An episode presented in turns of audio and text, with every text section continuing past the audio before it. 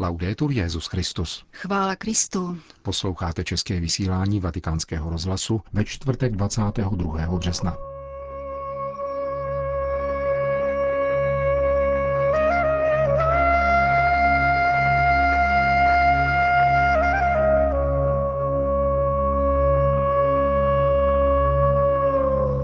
Věrnost Boha nám přináší radost, kázal papež František při raním šiv kapli domu svaté Marty.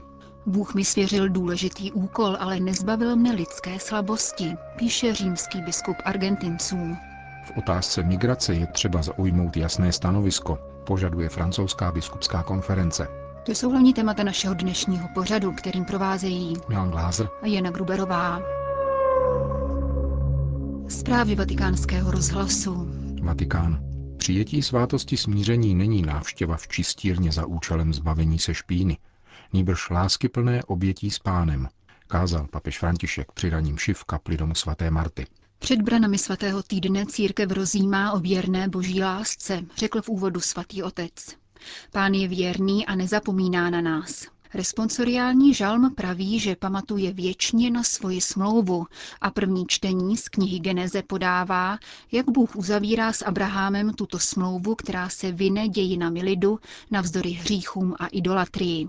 Pán totiž chová lásku tak niternou, že nezapomíná. Pro ilustraci papež zmínil, že v Argentině na svátek matek dává každý své mamince kytici z dvoubarevných kvítků poměnky. Bledě modrá barva připomíná žijící maminky a fialová ty, které jsou na pravdě boží. Toto je boží láska. Jako láska maminky. Bůh na nás nezapomíná nikdy. Nemůže. Je věrný svojí smlouvě. To nám dává jistotu. O sobě můžeme říci, můj život je nepěkný, jsem hříšník, hříšnice, jsem v nesnázích. On však na tebe nezapomíná, protože je niternou láskou, je otcem i matkou. Věrnost tedy přináší radost, pokračoval papež. Naše radost spočívá jako u Abraháma v naději, neboť ačkoliv každý o sobě ví, že není věrný, Bůh věrný je. Věrný Bůh nemůže zapřít sám sebe, nemůže zapřít nás, nemůže zapřít svoji lásku, nemůže zapřít svůj lid. Nemůže zapřít, protože nás má rád. Taková je věrnost Boha. Když přistupujeme ke svátosti smíření, nedomnívejme se prosím, že jdeme do čistírny odstranit špínu. Nikoli. Jdeme přijmout obětí lásky tohoto věrného Boha, který nás neustále očekává. Neustále. V souvislosti s dnešním evangeliem, které popisuje, jak učitelé zákona chtěli kamenovat Ježíše, který prohlásil, že byl dříve než Abraham, vysvětlil papež, že to byla předzvěst pokusu zatemnit pravdu vzkříšení. Potom však pokračoval. On je věrný, zná mne a má mě rád. Nikdy mne neopustí. Vede mne za ruku. Co mohu chtít? Co mám dělat? Raduj se v naději. Raduj se v naději, protože pán tě miluje jako otec i jako matka. Kázal papež při raním v kapli domu svaté Marty. Vatikán Buenos Aires. Jste mým národem, má vítězství jsou i vaše. A přestože nemohu pobývat v Argentině, vězte, že syn této země s hrdostí nese světu poselství víry, milosedenství a bratrství, píše papež František svým rodákům. Upřímný dopis, ve kterém se římský biskup označuje za bratra a otce, zároveň vysvětluje některá jeho gesta, která častokrát bývají chybně interpretována.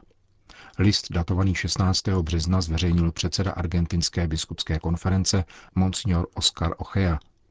Jedná se o odpověď na jiný, tentokrát blahopřejný dopis k pátému výročí pontifikátu, který papeži adresovali argentinští krajané a který překonal kontrapozice vládnoucí v tuto chvíli ve Františkově vlasti. Napjatá atmosféra sílí zejména kvůli neochotě nejdůležitějších politických a společenských představitelů slevit ze svých zájmů a projevit vstřícnost druhé straně, nehledě na existující rozdíly.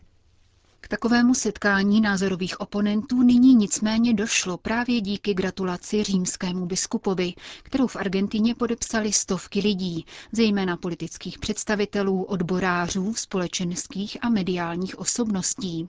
Zdánlivý detail, který papeže Bergolia silně zasáhl, protože dokládá, že je vždy možné nalézt důvody k setkání a že tudíž jednota má převahu nad konfliktem, jak píše ve své odpovědi.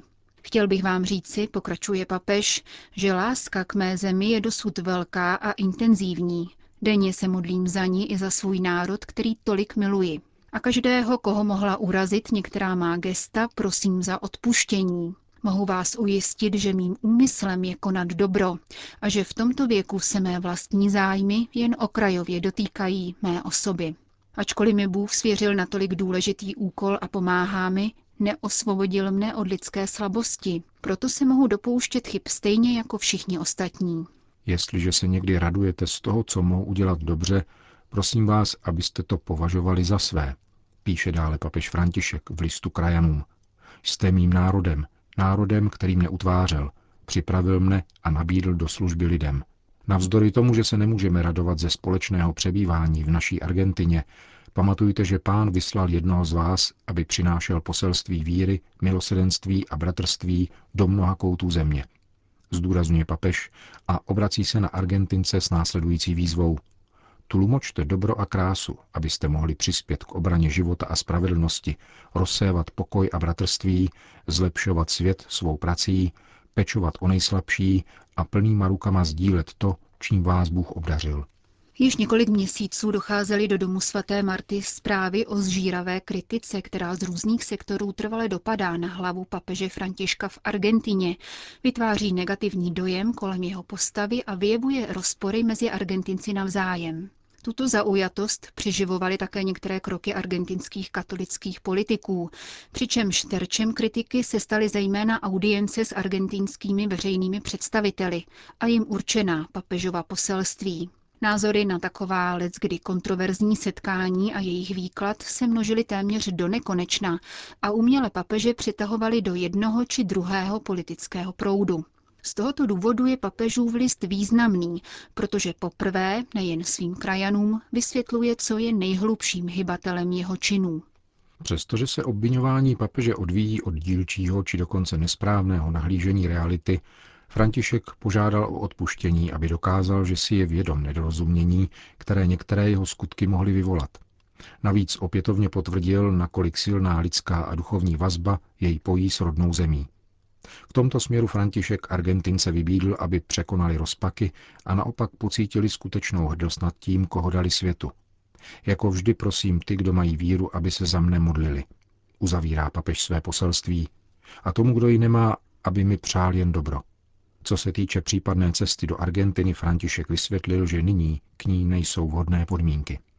Při jednom z mnoha setkání se svými krajany potvrdil, že se vrátí, jakmile bude důvodem jednota a nikoli rozdělení. Francie. Migrační krize je jedním z hlavních témat jarního zasedání francouzských biskupů, které tento týden probíhá v Lourdech.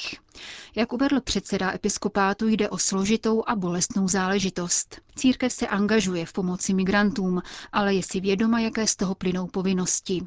Zároveň uznává, že stát má právo rozhodovat o vlastní migrační politice, řekl v úvodu zasedání arcibiskup Georges Pontier. Biskup Denis Jacquier, který zodpovídá v rámci francouzského episkopátu za pastoraci migrantů, poukazuje na velké bohatství, jakým jsou pro místní církev křesťané z Blízkého východu. Přiznává nicméně, že celkové nastavení k migrantům se v celé společnosti mění. Lidé se obávají, jak ve Francii, tak i v dalších západních zemích. Projevuje se to pak ve výsledcích voleb. Jasně je to vidět v průzkumech veřejného mínění. My jsme také zorganizovali anketu, kterou představíme na zasedání biskupů. Ukazuje, že část francouzské společnosti, včetně části věřících, přistupuje k emigrantům s velkou nedůvěrou. Příčin je celá řada.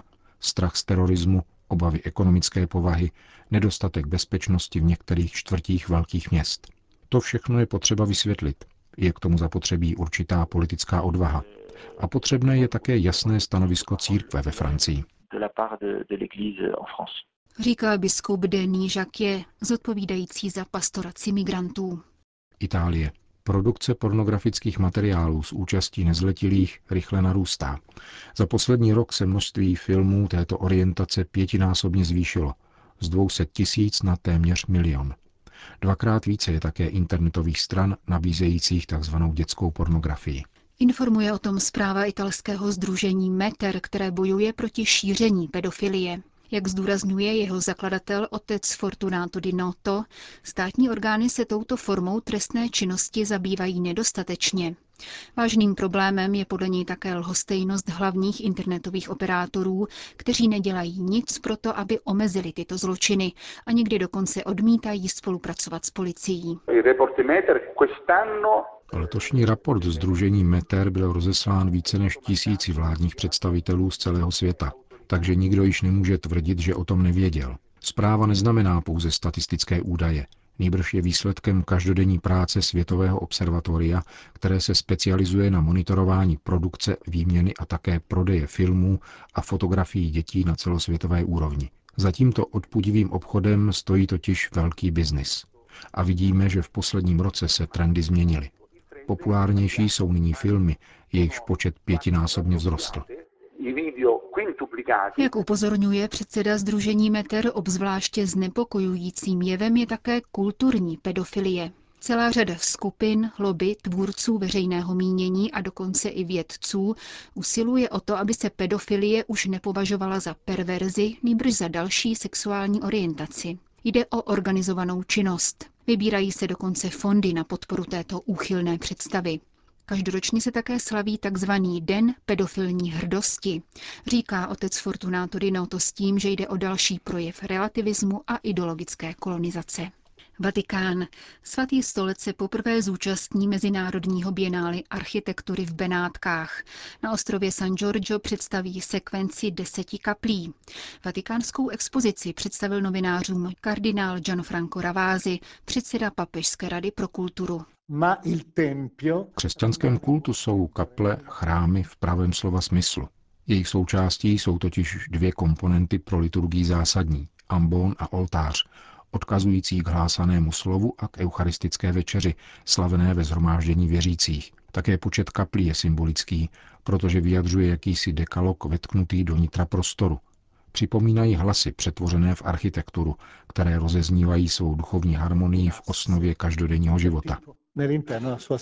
Jak dodal kardinál Ravázy, návštěva deseti vatikánských kaplí je zamýšlena jako svého druhu pouť, určená všem, kdo chtějí nalézt krásu, ticho, vnitřní a transcendentní hlas, ale také osamělost lesa, v němž lze postřehnout chvění přírody, která je jakýmsi kosmickým chrámem. Projekt pavilonu svatého stolce na 16. mezinárodním bienále v Benátkách se inspiruje takzvanou lesní kaplí postavenou v roce 1920 švédským architektem Gunnarem Asplundem na stokholmském hřbitově. Asplund ji definoval jako místo orientace, setkání a meditace, jež povstalo na rozlehlém terénu se stromy, pojímaném jako fyzická evokace labirintu života a putování člověka, jenž čeká na setkání. Jak vysvětlil profesor Francesco Dalco, kurátor vatikánského pavilonu, právě takto bylo formulováno zadání zaslané deseti architektům z různých koutů světa. Výsledky jejich úsilí mohou návštěvníci zhlédnout od 26. května do 25. listopadu na ostrově San Giorgio v Benátkách. Vatikán, Austrálie. Papež František vyhověl žádosti australských biskupů o svolání mimořádného válného schromáždění biskupského sněmu, o které požádali před dvěma lety. Lokální biskupský sněm se sejde v roce 2020 po obsáhlé přípravné fázi, která bude zahájena letos po letnicích a kterou povede komise řízená laičkou Lanou Tervej Collinsnovou. Australští biskupové využili této pravomoci umožněné kodexem kanonického práva k řešení naléhavých problémů své církve, již v posledních letech otřásly pedofilní skandály. Těchto dnech probíhá v Melbourne soudní stání s prefektem vatikánského ekonomického sekretariátu, kardinálem Georgem Pelem, obžalovaným ze sexuálního zneužívání nezletilých. Již tři týdny na něm vypovídají údajné oběti zneužívání z konce 80. let. Epizody, které se měly odehrát v kině či na plovárně města Ballarat, kde v oné době kardinál Pell pastoračně působil, nicméně popírají očití svědkové. Zaměstnanci obou veřejných podniků v nich nikdy dotyčného kardinála neviděli, po případě si nevšimli žádných nepřístojností. Končíme české vysílání vatikánského rozhlasu. Chvála Kristu. Laudetur Jezus Christus.